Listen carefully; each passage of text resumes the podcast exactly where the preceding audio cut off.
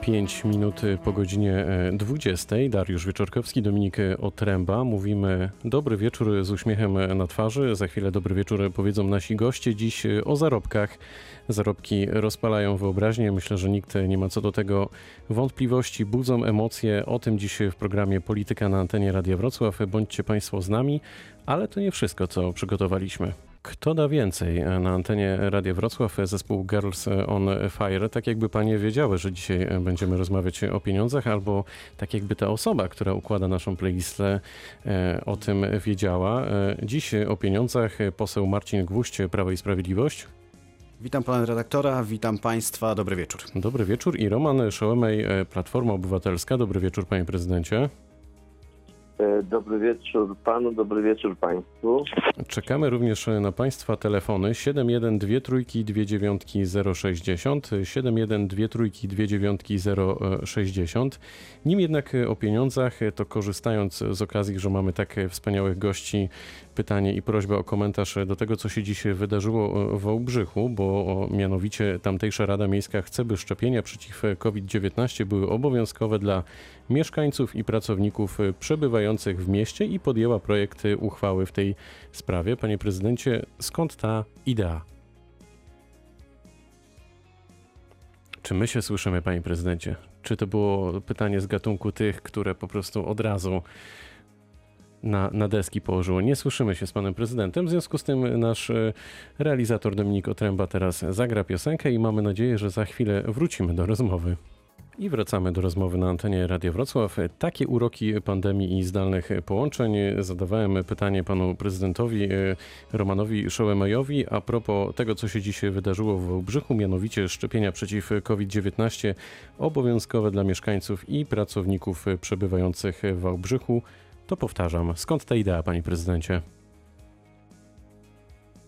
No idea się bierze, myślę, z tego, co przeżywamy wszyscy, mimo że łatwiej e, taką refleksję e, z, przy, mieć ze względu na to, że jestem lekarzem. E, moja wiedza medyczna, a przede wszystkim doświadczenie, którego którego doznaję w ciągu ostatnich kilkunastu miesięcy pandemii, skłaniają mnie do takiego zupełnie oczywistego dla mnie, medyka, wniosku, że jeśli nie podejmiemy e, jakichś bezprecedensowych kroków, czeka nas nieuchronnie e, czwarta fala zachorowań, kolejne tragiczne śmierci, kolejne tragiczne e, zdarzenia i kolejny nieuchronny lockdown, ograniczenia życia społecznego, gospodarczego. Nie wyjdziemy z pandemii, jeśli gotowość, tak jak teraz wszystko na to wskazuje na podstawie badań sondażowych, poniżej pięćdziesiąt procent uprawnionych do szczepienia w Polsce będzie wykazywało gotowość do tego szczepienia. Jesteśmy w absolutnie ogonie Europy i wszystko na to wskazuje, że te wszystkie działania, które rząd podejmuje, samorządy, organizacje pozarządowe w tym, w tej sferze edukacji, promocji, szczepień, po prostu nie przynoszą, nie przynoszą efektu. Odsetek chętnych do zaszczepienia czy gotowych do szczepienia się z upływem miesięcy spada. Zamiast rosnąć, tak jak dzieje się to w ogromnej większości krajów europejskich czy w ogóle na świecie. Ja przypominam, że w Ameryce w styczniu ta gotowość do szczepienia, tą gotowość potwierdzało pięćdziesiąt procent Amerykanów, dzisiaj już siedemdziesiąt procent bez mała i efekt jest taki, że szczepią najwięcej na świecie w skali w ogóle em, populacyjnej, no i mają pierwsze efekty, prawdziwą Prawdziwą, prawdziwy powrót do normalności wielu dziedzin zatr- życia. Zatrzymajmy się tu na chwilę, panie prezydencie. Oddajmy głos panu posłowi. Czy do pana te argumenty trafiają i czy to jest jedyny sposób na to, żeby zachęcić Polaków do, do tego, żeby się zaszczepili? No na pewno nie, drodzy państwo. Tutaj nie zgodzę się z panem prezydentem, bo z jednej strony mam taki wielki dysonans. Z jednej strony doceniam właśnie to, co robi pan prezydent w Wałbrzychu, punkt szczepień, bardzo dobrze zorganizowany punkt szczepień, wiele osób zaszczepionych, a z drugiej strony dzisiaj ta uchwała Rady Miejskiej. No, oczywiście niewątpliwie też wkład w przygotowanie tego projektu uchwały i później uchwały pana prezydenta Szełemeja. No, jestem naprawdę mocno y, zaskoczony. Podkreślę zdecydowanie, w Polsce szczepienia przeciwko COVID dziewiętnaście są szczepieniami dobrowolnymi i wierzę w Polaków, że ten odsetek zdecydowanych osób się zaszczepić będzie na pewno zdecydowanie większy niż pięćdziesiąt procent dorosłych Polaków. Czeka nas pewnie jeszcze duże, duże wyzwania, czekają nas, czeka nas kampania informacyjna. Każdy z nas powinien wykonać pracę informacyjną, zachęcać do szczepienia, pokazywać alternatywę właśnie ewentualnej czwartej fali, kolejnego lockdownu, ale to wszystko musi być, drodzy Państwo, dobrowolne. I uważam, i tak powinno być, że w Polsce szczepienia są dobrowolne. Jest z nami słuchacz. Jest z nami słuchacz. Halo, dobry wieczór. Dobry wieczór. Jest pan na antenie. Oj, to ja nie chcę być na antenie. Potrzebuję się z kimś, z panią Beatą Makowską zakontaktować. To za chwilę, za chwilę się będziemy kontaktować. My wracamy do... Proszę, proszę pozostać na linii. My wracamy do dyskusji. Panie prezydencie, to jak to jest z tą dobrowolnością? Czy jednak dobrowolnie, czy pan nie widzi innej, innej możliwości? Znaczy, tu, tu nie chodzi o to, czy y, dobrowolność jest y, y, jedynym i, i wystarczającym narzędziem do tego, aby uzyskać efekt odporności populacyjnej. Patrzę realnie na to, co jest wokół nas. Mamy jedną z najwyższych śmiertelności w pandemii w Europie i być może nie tylko w Europie. To jest oczywiście pokłosie wielu, kilkudziesięciu lat zaniedbań w opiece zdrowotnej, wielu czynników. Przynajmniej na razie nie ma skutecznych środków zwalczających już chorobę. To wszystko, co stosujemy właściwie na poziomie europejskim, przynosi tylko ograniczone efekty. Medycznie wygląda to niestety tak, że najskuteczniejszym sposobem uniknięcia ciężkiego przebiegu choroby COVID-SARS jest szczepionka i to potwierdzają wszyscy, którzy, którzy analizują ten problem. Gdyby było tak, że kilka miesięcy przecież w całkiem intensywnej kampanii szczepimy się. Gdyby było tak, że kilka miesięcy również działań właśnie samorządu, ja przecież uczestniczę w tym sposób niezwykle aktywny, dało taki efekt, że e, szczepienia po prostu stają się popularne, modne, e, czy po prostu działają, e, ta akcja działa, to nie byłoby być może potrzeby wywoływania pewnej dyskusji czy pewnej prowokacji intelektualnej. Dzisiaj jednak w oparciu o konsultacje, czy też w oparciu o przebieg dyskusji w różnych środowiskach, poważnie musimy sobie zadać pytanie, czy po prostu nie jest to jedno z tych rozwiązań, które być może jest nie do uniknięcia. Ja zwracam uwagę, że w wielu krajach na świecie, w krajach, które osiągnęły ten właśnie efekt praktycznie już odporności populacyjnej, poważnie podejmuje się takie wyzwania, jak na przykład wstęp do niektórych zakładów pracy tylko za okazaniem dowodu szczepień, tak jest w Stanach Zjednoczonych. Czymżeż jest dyskusja o tak zwanym paszporcie szczepionkowym? Jakkolwiek byśmy nie unikali tego określenia, to przecież dzisiaj już realnie mówi się poważnie o tym, że bez dowodu na szczepienia, o szczepienia, o zaszczepieniu, albo też bez aktualnie potwierdzonego testu, to przecież czasami zwyczajnie nie będzie możliwe. Być może nie będzie możliwości skorzystania z uroków wakacji, z odwiedzenia krajów, krajów turystycznie bardzo atrakcyjnych w Europie już w czasie tych wakacji, więc mówimy o tym, że bardzo tak, byśmy tak, chcieli, panie, żeby panie to prezydencie, było panie prezydencie, ale, ale po prostu nie jest. Panie prezydencie, ale to jest zupełnie coś innego. Paszport szczepionkowy, w cudzysłowie oczywiście paszport szczepionkowy, mówimy tutaj o zaświadczeniu, które, które będzie pozwalało uniknąć pewnych procedur, choćby przy podróżach w okresie letnim, a zupełnie coś innego to jest kwestia obowiązkowych szczepień. Ja się bardzo cieszę, bo naprawdę byłem zaniepokojony, ale pan prezydent wspomniał, że to jest prowokacja do dyskusji. Ja to rozumiem, że to jest prowokacja, bo przecież ten akt prawny prawa miejscowego uchwalony w Wałbrzychu no, jest aktem, który oczywiście wojewoda uchyli. On jest niezgodny z prawem, dlatego ja rozumiem, że jest to prowokacja, nie wiem, skąd, nie wiem, skąd, prowokacja nie wiem, do dyskusji, przekon... panie prezydencie. Nie wiem, skąd, nie wiem skąd takie przekonanie. A stąd takie panie przekonanie, panie prezydencie, że zwracam szczepionki uwagę, w Polsce są dobrowolne i będą z, dobrowolne. Zwracam, zwracam uwagę, że kilkanaście miesięcy temu, podobnie jak w innych miastach, również w Wałbrzychu uchwaliliśmy obowiązek szczepień dla dzieci do wstępujących do publicznych żłobków i przedszkoli i te uchwały nie zostały zakwestionowane, nie tylko w województwie dolnośląskim, ale również w innych miastach w Polsce i obowiązują.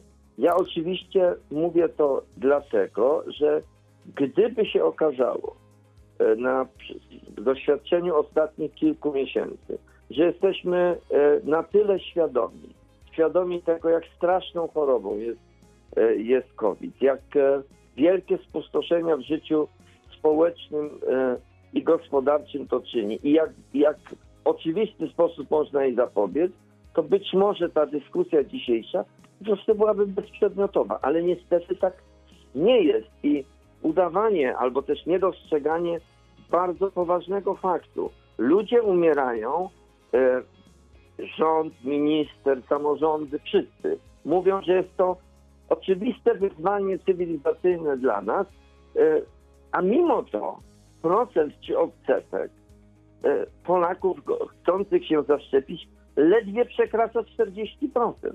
Pytam się, co będzie, jeśli rzeczywiście udostępnimy, tak jak wszystko na to wskazuje, w ciągu dwóch tygodni szczepionki w takiej ilości, w takiej liczbie, że wszyscy będą mogli się zaszczepić i będziemy wtedy sięgać do młodszych roczników, których gotowość do zaszczepienia nie przekracza bardzo często dwudziestu kilku procent. Panie prezydencie, to jest realne wyzwanie, a Panie, nie y, Panie prezydencie, to jest, to jest wyzwanie, oczywiście, to jest wyzwanie. Ja się bardzo cieszę, że zauważa pan prezydent, że bardzo dobrze funkcjonuje proces szczepień w Polsce, że za dwa trzy tygodnie będziemy w stanie zaproponować wszystkim rocznikom dostępność do szczepienia. Ja się z tego bardzo cieszę, bo faktycznie idzie to w dobrym kierunku i przyjdzie taki moment, czy to będzie za dwa, czy to będzie za trzy tygodnie, kiedy wszyscy chętni będą mogli się zaszczepić, ale tu podkreślę jeszcze raz, chętni.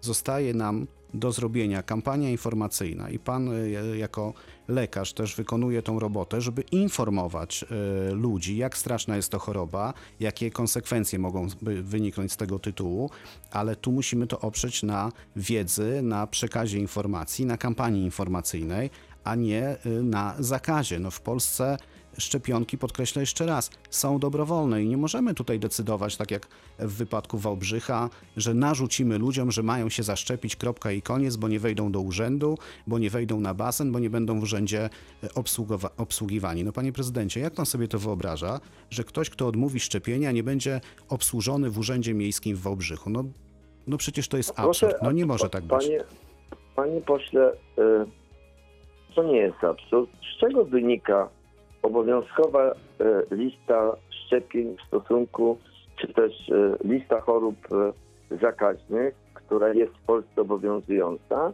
i związana z obowiązkiem szczepień. Z czego wynika to, że jest taki, jest taka lista, jest to lista urzędowa od wielu lat. Z czego to wynika? Panie prezydencie, ale najważniejsze jest y, słuchać ludzi. No nie można decydować za dorosłych Polaków i narzucać im y, odgórnie obowiązkowych szczepień a, i stawiać ich w takiej sytuacji, że jeżeli się nie zaszczepicie, to poniesiecie z tego tytułu y, konsekwencje. No i tutaj faktycznie ja wierzę w to głęboko, że to była prowokacja do dyskusji, to co się zadziało dzisiaj y, w Wałbrzychu i pan prezydent chciał wzbudzić w Polsce dyskusję o tym, jak poradzimy sobie z, w tej sytuacji, kiedy wszyscy chętni zostaną zaszczepieni, a jeszcze nie, nie będzie tych siedemdziesiąt procent. I o tym warto rozmawiać, ale nie można stawiać Polaków przed faktem dokonanym. I ja tutaj jestem gorącym przeciwnikiem takich rozwiązań. Panie pośle, ja y, zaproszony zostałem do studia, zdaje się, mieliśmy o czym innym rozmawiać. Tak, i za chwilę będziemy, się, za chwilę będziemy, panie prezydencie, się, ten temat czuję się zupełnie, czuję się zupełnie realizować w, w dyskusji o o szczepionkach, jak się pewnie, pewnie pan, panowie domyślacie. Ja chciałem zwrócić uwagę, że mamy dzisiaj właściwie początek maja w Wałbrzychu dzięki, e, dzięki podejmowanym wspólnie wysiłkom z panem wojewodą i wszystkimi instytucjami państwowymi od połowy stycznia dostęp do szczepień dla osób uprawnionych, za, powiem w tej chwili dla osób sześćdziesiąt plus, jest naprawdę swobodny. Robimy absolutnie wszystko i ten dostęp jest wyjątkowo u nas ułatwiony, a według moich informacji na dzień wczorajszy procent zaszczepionych Wałbrzyszan w grupie wiekowej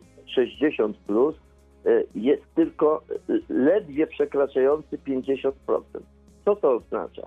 To oznacza, że te wszystkie ponadstandardowe wysiłki, które podejmujemy wspólnie z instytucjami państwowymi, organizacjami, panem wojewodą, sanepidem, sami się w to angażują, ze szpitalem, spowodowały, że tylko niewiele, ponad pięćdziesiąt procent dokonało tych szczepień. Oczywiście mamy w planie również następne kroki, dotarcie do osób w różnych dzielnicach.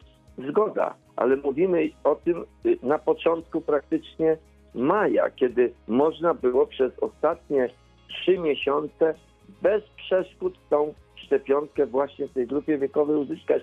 Więc jest jakiś problem. Jest poważny problem mimo tych wszystkich wspólnie podejmowanych wysiłków, żeby było lepiej. Więc ja nie mówię o tym, że, że to jest problem nie do rozwiązania. Uważam, że, że takim rozwiązaniem albo próbą rozwiązania jest właśnie taka, taka legislacja. Czy jest w tej naszej uchwale element penalizujący? Nie.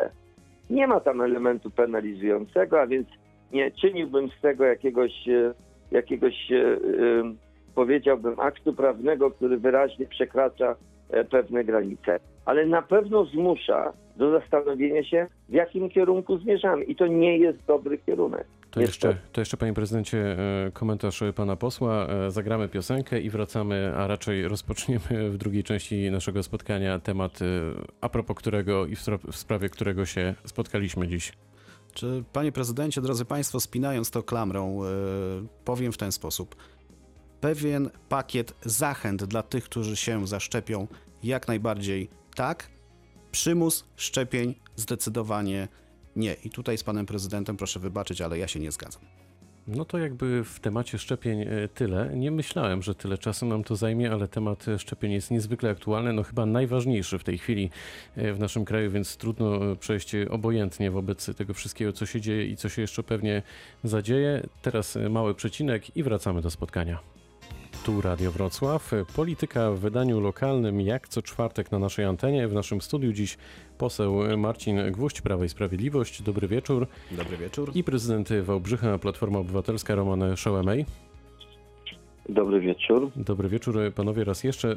No to teraz dotkniemy tego tematu, w sprawie którego i z powodu którego się dziś spotykamy, czyli pieniądze. Ile panów zdaniem w zasadzie powinien zarabiać na przykład prezes dużej państwowej spółki? Kto i co powinno o tym decydować? Jak pan myśli, panie prezydencie? Jak pan na przykład spogląda na swój budżet, porównuje to, jakim budżetem pan dysponuje, a jakim dysponują na przykład państwowe duże spółki?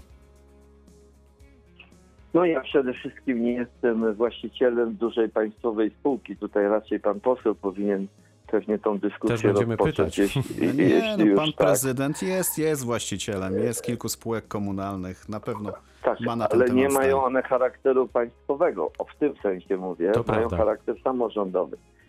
Więc mogę powiedzieć, że to jest dyskusja, która pewnie nie ma ani... ani dobrego, dobrego czasu, ani nie ma, nie ma pewnie dobrych, akceptowalnych powszechnie, powszechnie konkluzji. Zawsze pewnie rozgrzewała i będzie rozgrzewać słuchaczy. Myślę, że w przypadku spółek samorządowych to wynagrodzenie powinno być adekwatne do nie tylko zadania, wielkości kapitału, ale również do kondycji samorządu. Pewnie jeśli ta kondycja samorządu jest, jest dobra, mówię o kondycji finansowej gminy, czy też, czy też jakiegoś większego organizmu, na przykład, nie wiem, powiatu czy, czy samorządu wojewódzkiego, to, to pewnie oczekiwanie i akceptacja dla wyższego wynagrodzenia jest większa. Zupełnie inaczej wynagrodzenie w spółce, zarządu w spółce w małej gminie pięciotysięcznej, a zupełnie inaczej pewnie postrzegamy wynagrodzenie zarządu w spółce w mieście milionowym czy, czy jeszcze większym. Więc zależność tu jest, myślę, że w jakimś sensie nie tylko związana z obszarem, w którym ta spółka działa, ale również z wielkością, kondycją, kondycją, kondycją finansową samorządu. Myślę, że pytanie pana ma w sobie pewien element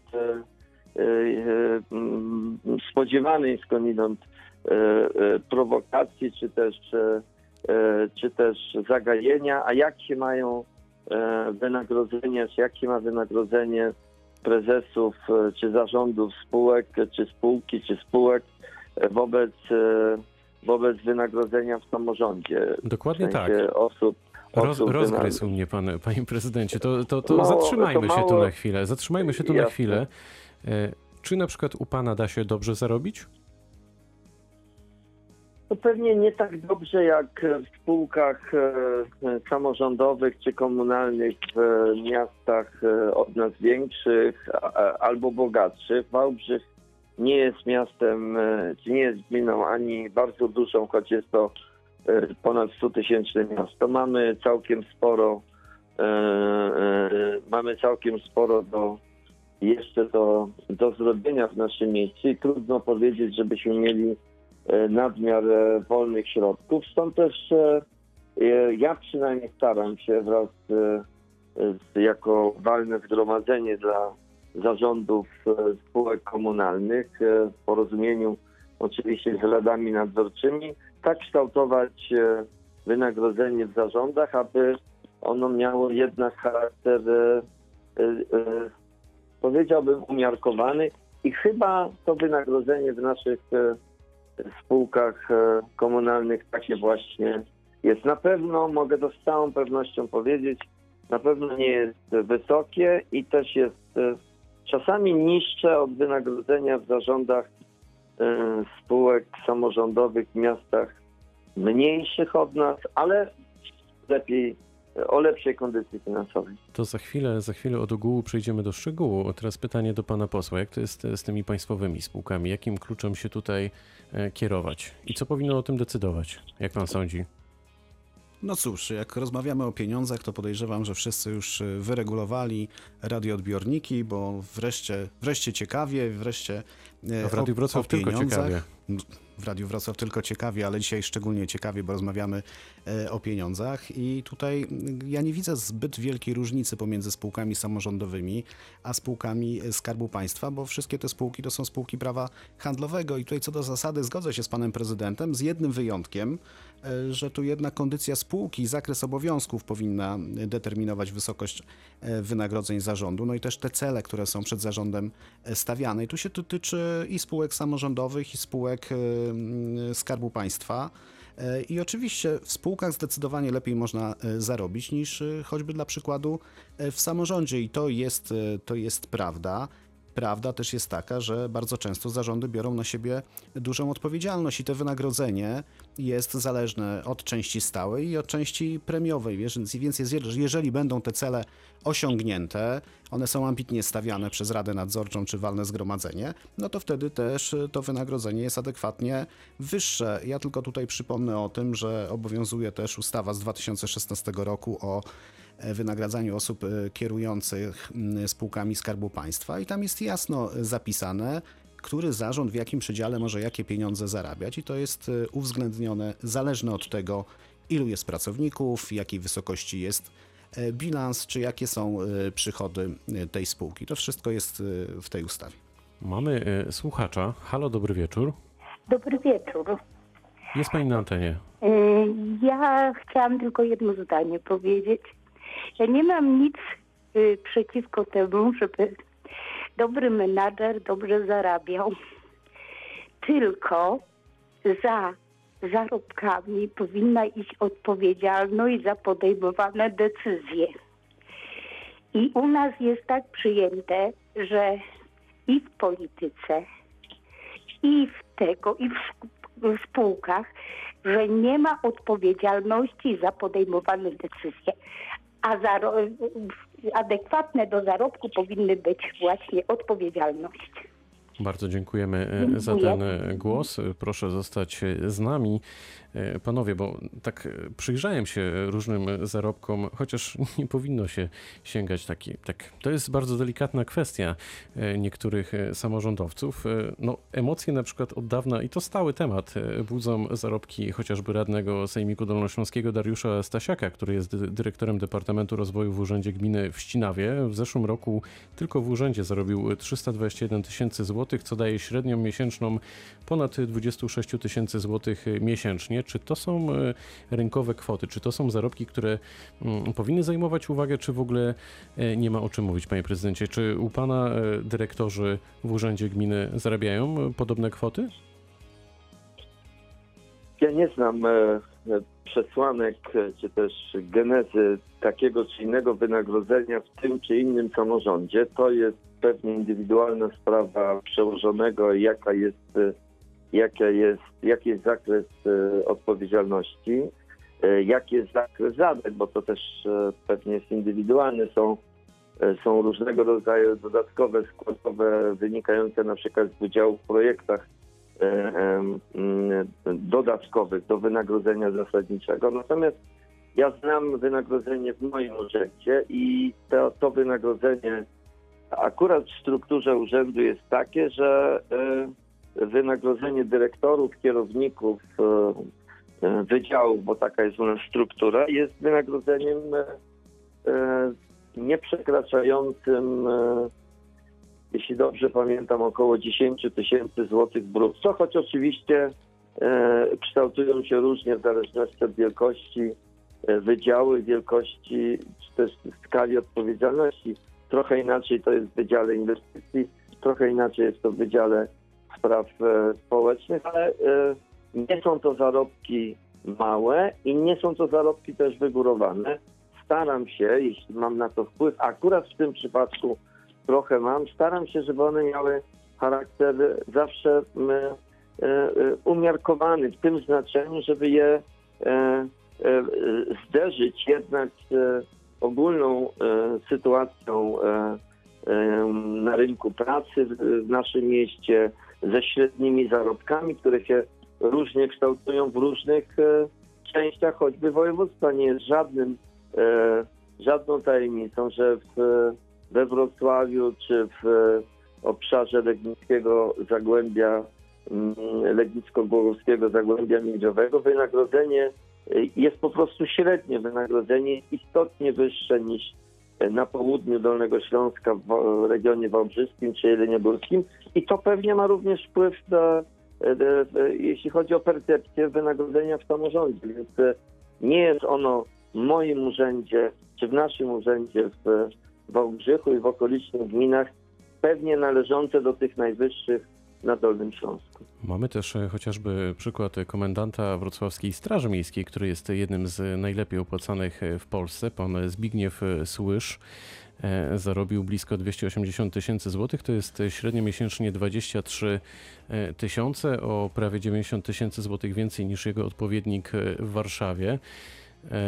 Tak się zastanawiam, jak się może czuć na przykład prezydent miasta, no na przykład prezydent Roman Szełemej albo prezydent Jacek Sutryk, kiedy jego pracownicy, no bo tak to trzeba nazwać, szefowie spółek, szefowie innych podmiotów gminnych, miejskich zarabiają dużo, dużo więcej niż oni sami, panie pośle.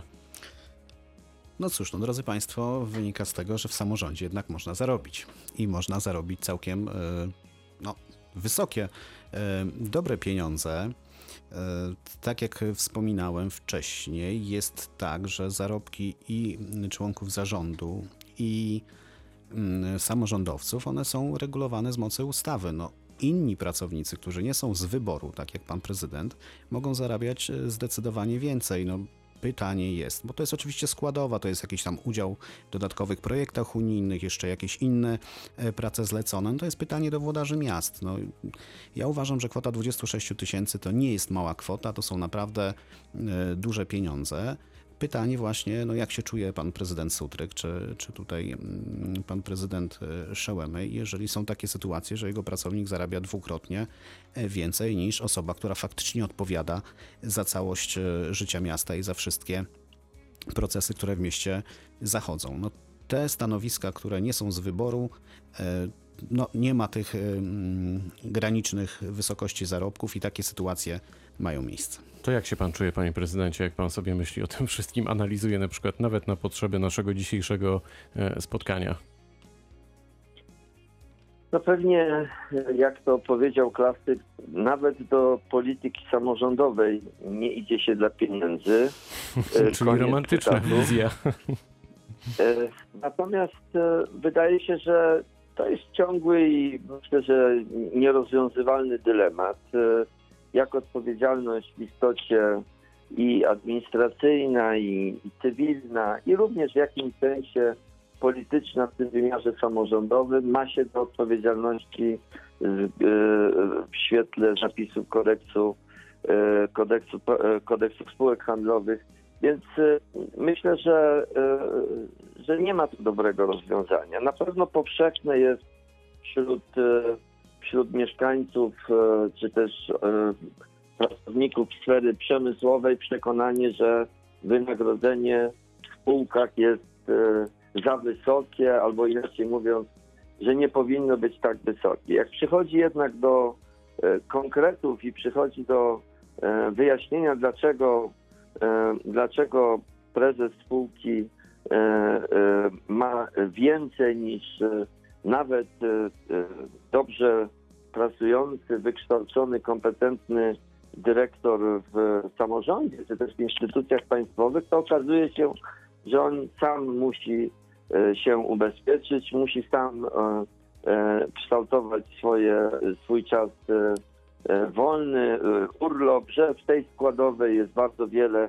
dodatkowych kosztów, które on, które on ponosi. Ja y, nie zaliczam się do tych, którzy w sposób y, bardzo swobodny y, akceptują y, y, wynagrodzenia w y, spółkach, y, w których mam y, jako, y, jako y, gospodarz miasta udziały, czy też jestem, jestem reprezentuję właściciela. Te zarobki w spółkach komunalnych w Wałbrzychu są w mojej ocenie umiarkowane, ale oczywiście, jak każdy pewnie, zastanawiam się, czy wynagrodzenie gospodarza miasta nie powinno być wyższe, ale mamy takie prawo, które zostało jeszcze nie tak dawno E, e, e, doprecyzowane w takim znaczeniu, że obniżono te, to wynagrodzenie osobom z wyboru, więc e, nie ma tu dobrego rozwiązania. Myślę, że e, powinno to być jednak e, kształtowane tak, aby, e, aby e, e, ta odpowiedzialność również, e, również nieczysto powiedziałbym taka materialna, choć i ona też jest w przypadku osób, osób z wyboru, żeby ona pozostawała w jednak w jakich, w jakichś relacjach od wielkości, wielkości samorządu, od liczby mieszkańców, od To ja wejdę w słowo, panie prezydencie, bo to jest tak. trochę temat rzeka i myślę, że jeszcze nie raz pewnie spotkamy się w tej sprawie, żeby o tym porozmawiać. Czy na przykład mnożnik średniej krajowej lub minimalnej to jest jakiś pomysł? Czy to jest tak też, że potrzeba trochę rozmów na ten temat, żeby temat pieniędzy właśnie nie budził takich emocji, bo ktoś, kto piastuje tak wysokie, ważne stanowiska, no też powinien zarabiać jakąś kwotę, która no, w pewnym sensie wynagradza jego kompetencje i to, że chociażby cieszy się takim, a nie innym poparciem i ma pomysł, ale też jednocześnie odpowiedzialność i ileś jeszcze innych składowych, panie pośle. No przede wszystkim w Polsce mamy problem z rozmawianiem o pieniądzach. To, to jest fakt. Te wynagrodzenia ja są... Ja nawet teraz się dziwnie czuję. ja również, drodzy Państwo. Jednak jak rozmawia się o pieniądzach, to zawsze ten dreszczyk emocji troszeczkę jest większy. Mamy problem, żeby rozmawiać o pieniądzach i to, o czym pan redaktor wspomniał, że wskaźnik jak najbardziej do średniej krajowej, no, no takie rozwiązanie mamy choćby w Niemczech i tam zarabiają samorządowcy czy parlamentarzyści zgodnie z, ze średnią wynagrodzeń za rok poprzedni. Myślę, że byłoby to nie, niezłe rozwiązanie, bo jeżeli gospodarka się rozwija, jeżeli te pensje w gospodarce średnie rosną, to też naturalne jest to, że powinny rosnąć pensje urzędników, bo to też chciałbym się przy okazji wspomnieć o urzędnikach, bo to nie tylko chodzi o dyrektorów i menadżerów w urzędzie wyższego szczebla, ale też chodzi o urzędników, żeby te pensje były regulowane właśnie wskaźnikiem. Jeżeli się gospodarka rozwija, jeżeli mamy coraz większe budżety i budżety w samorządach i budżety państwa, one są coraz większe z roku na rok, są wyższe przychody z rozwoju gospodarczego, no to też należałoby te pensje, te wynagrodzenia regulować. Ja jestem tutaj zdecydowanym zwolennikiem właśnie wprowadzenia wskaźników i tutaj to jest otwarte pole do dyskusji, czy to ma być wskaźnik minimalnego wynagrodzenia, które ostatnio też przypomnijmy wzrosło i w tej chwili najniższe to jest dwa tysiące osiemset brutto, czy ma to być wskaźnik średniej krajowej za ostatni kwartał, to jest niecałe sześć tysięcy, ale pięć tysięcy dziewięćset złotych brutto. Więc o tych wskaźnikach trzeba dyskutować. Nie bójmy się rozmawiać o pieniądzach. To, to warto o tym rozmawiać, warto szukać rozwiązań. Im więcej będziemy o tym rozmawiać i wszystko będzie transparentne i tutaj zwrócę na to uwagę. Wszystko, jeśli chodzi o wynagrodzenia, zwłaszcza w samorządzie czy w rządzie, powinno być jak najbardziej transparentne i ludzie powinni o tym wiedzieć dokładnie, kto, dlaczego i ile zarabia. Panie prezydencie, czy mnożnik średniej krajowej lub minimalnej to, to jest jakiś pomysł?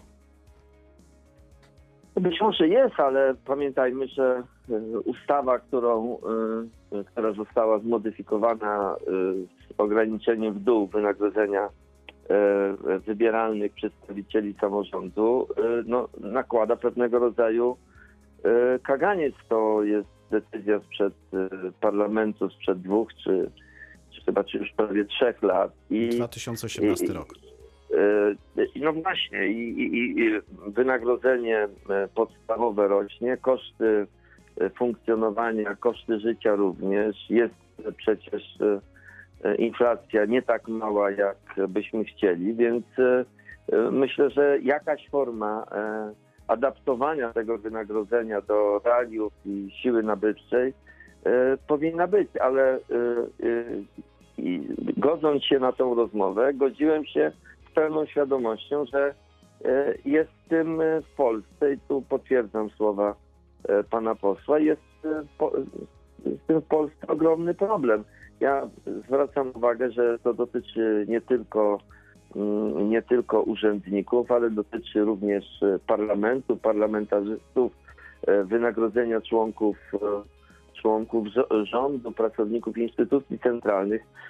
Jest, jest ten problem, ta dyskusja, rozumiem, powinna być, powinna być powszechna. Zdaje się, że, że ta nasza dzisiejsza wieczorna dyskusja jest raczej, raczej wyjątkiem. Nie ma, nie ma chyba klimatu do tego, więc przynajmniej to, co staram się stosować w urzędzie, który, który również reprezentuje, to jest umiar. To oznacza bardzo często niezadowolenie, to oznacza czasami rozczarowanie, to oznacza czasami odchodzenie. Ja pozostaję jednak z takim przekonaniem, że urząd nie jest wyizolowany od rzeczywistości, a rzeczywistość w moim mieście, w wielu gminach okolicznych jest taka, że nasza, czy sytuacja mieszkańców jest nieco mniej zasobna, czy też nie tak, nie tak dobra, jakbyśmy chcieli, nie tak dobra jak w wielu miejscach, również na Dolnym Śląsku i w Polsce, więc południe Dolnego Śląska, mogę to y, powiedzieć, bo, bo reprezentuję właśnie samorząd z południa Dolnego Śląska, z regionu czy subregionów po przejściach y, transformacyjnych ostatnich trzydziestu lat. Y, funkcjonuje w pewnej określonej rzeczywistości i, i to powinno również w jakimś sensie rzutować na, na to, na, na jakim poziomie te wynagrodzenia są. Ale oczywiście dyskusja o wskaźnikach, o tym, jak je powiązać, jak to, to wynagrodzenie jeszcze jeden wątek, powiązać panie prezydencie. O, o, od zjawisk gospodarczych, jak najbardziej. Wskazówka. Oby tylko nie była to dyskusja między nami tutaj, tylko podjęta była w gremiach decyzyjnych, czyli w istocie jednak w parlamencie. No właśnie, dlatego mamy też reprezentację parlamentu. Powiedzieliście panowie o wynagrodzeniach posłów. Faktycznie było tak kilka miesięcy temu, że ten pomysł, projekt podwyżki pensji posłów no, wywołał nie lada emocje, momentalnie się z niego wycofano. Pytanie, czy słusznie, bo to jest trochę to, o czym pan powiedział, panie prezydencie, że nie mogąc zaproponować urzędnikowi jednemu, drugiemu czy trzeciemu dobrej, relatywnie dobrej, atrakcyjnej pensji, z doświadczeniem, z jakąś wizją, et cetera. Pewnie jeszcze wiele przymiotników moglibyśmy wymienić. No nie może pan liczyć po prostu na dobrego pracownika i podobnie jest z posłami. To znaczy naród nie może liczyć na reprezentantów takich, którzy może już niekoniecznie idą do parlamentu po to, żeby zarabiać pieniądze, tylko po to, żeby stanowić dobre prawo i mają jakąś wizję. Nie mówię, że tak nie jest, że ci, którzy zasiadają w tej chwili przy Wiejskiej, nie mają takich kompetencji, ale być może że gdyby, gdyby nie tylko pieniądze o tym decydowały, no to, to, to byłoby inaczej, albo też kwestia wysokości tych zarobków, panie pośle. Może to jest tak, że na nowo trzeba jednak te dyskusje... Panie redaktorze, ja się do pana uśmiecham, tak? Naprawdę się uśmiecham, e, słuchając pana, bo jeśli chodzi... Rozpocząć. Jeśli chodzi o, o posłów, o, ogólnie o parlamentarzystów, bo też nie, nie zapominajmy o senatorach, to jednak jeżeli ktoś się decyduje, żeby wystartować w wyborach, to ma tego świadomość, tak? Ma tego świadomość, jak kształtują się te wynagrodzenia i tutaj możemy dyskutować, czy te wynagrodzenia są odpowiednie, czy nie są, czy powinny być niższe, wyższe. Nie chciałbym tutaj wchodzić w tego typu dyskusje, ale chciałbym zwrócić uwagę na jedną bardzo istotną rzecz, bo drodzy państwo, rząd i parlament, tak? Parlamentarzyści się na to decydują dobrowolnie, ale przecież jeszcze jest rząd, który jest władzą wykonawczą i przede wszystkim tam muszą być kompetentni ludzie, muszą być kompetentni ludzie na stanowiskach wiceministrów, na stanowiskach podsekretarzy, sekretarzy stanów, stanu, a proszę państwa, jednak te wynagrodzenia w tej chwili no, nie są atrakcyjne dla osób mieszkających w Warszawie, którzy mają konkretne kompetencje i w tej chwili te osoby no, też pracują w takim troszeczkę zupełnie innym, innym reżimie, innym świecie i o tym powinniśmy szczególnie rozmawiać. No właśnie, mamy tutaj przed sobą taką tabelkę w porównaniu z innymi krajami. W złotówkach w Polsce parlamentarzysta może liczyć na dwanaście tysięcy sześćset złotych brutto, we Włoszech na sześćdziesiąt jeden tysięcy, we Francji na pięćdziesiąt sześć i pół, w Izraelu na pięćdziesiąt tysięcy, w Australii na czterdzieści sześć, w Wielkiej Brytanii na czterdzieści tysięcy i mógłbym tak jeszcze wymieniać. Panie redaktorze, to podaje pan, jeśli chodzi o polskich parlamentarzystów, to podaje pan kwotę przed, sprzed obniżki sprzed dwa tysiące osiemnastego roku i faktycznie te wynagrodzenia zostały obniżone dwadzieścia procent. Ale jeśli spojrzymy na parlamenty innych krajów europejskich, no to ciekawostka, bo po raz pierwszy w historii wynagrodzenie parlamentarzystów Bundestagu zostało obniżone o siedemdziesiąt euro. No i w tej chwili zarabiają dziesięć tysięcy, bodajże sto osiemdziesiąt cztery euro miesięcznie nieopodatkowanej kwoty y, miesięcznie, więc to, to są duże pieniądze. Popatrzmy na europarlamentarzystów, jak zarabiają europarlamentarzyści.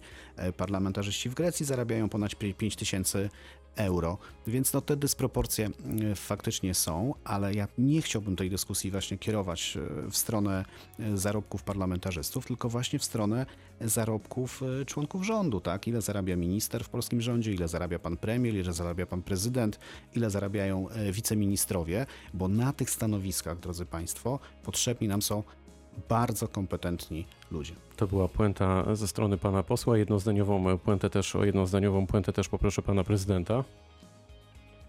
Nie byłbym sobą, gdyby na zakończenie tej, tej dyskusji wspomniał o tej sferze naszego naszego życia, która w moim przekonaniu zdeterminuje rozwój Polski na najbliższe lata. Jest to kondycja opieki zdrowotnej w Polsce w okresie i pandemii, i po pandemii. Zadbajmy o to, aby Musimy kończyć. Służby, służby zdrowia mieli poczucie od y, salowych przez pielęgniarki, ratowników, diagnostów, Panie prezydencie, lekarzy, jest szczególnie młodych, w ostatnich latach ważne. Jest coraz więcej pieniędzy na służbę zdrowia, a ja chciałbym skończyć takim Musimy apelem kończyć. wspólnym, panie prezydencie, szczepmy się. Drodzy państwo, szczepmy się wszyscy, zachęcajmy swoich bliskich sąsiadów do szczepień. Poseł Marcin Gwóźdź, Prawa i Sprawiedliwość, prezydent Wałbrzycha Roman Szełemej, Platforma Obywatelska byli dziś gośćmi Radia Wrocław. Pięknie panowie, dziękuję za to spotkanie. Dziękujemy. Dziękuję, dobranoc. Oba, Dziękuję, temes, dobranoc. Oba, oba tematy dla naszych słuchaczy jako zadanie domowe do refleksji, bo myślę, że jest nad czym i o czym myśleć. Bardzo dziękujemy. Dominik Otręba, Dariusz Wieczorkowski. Do usłyszenia jutro o ósma trzydzieści. Dobranoc.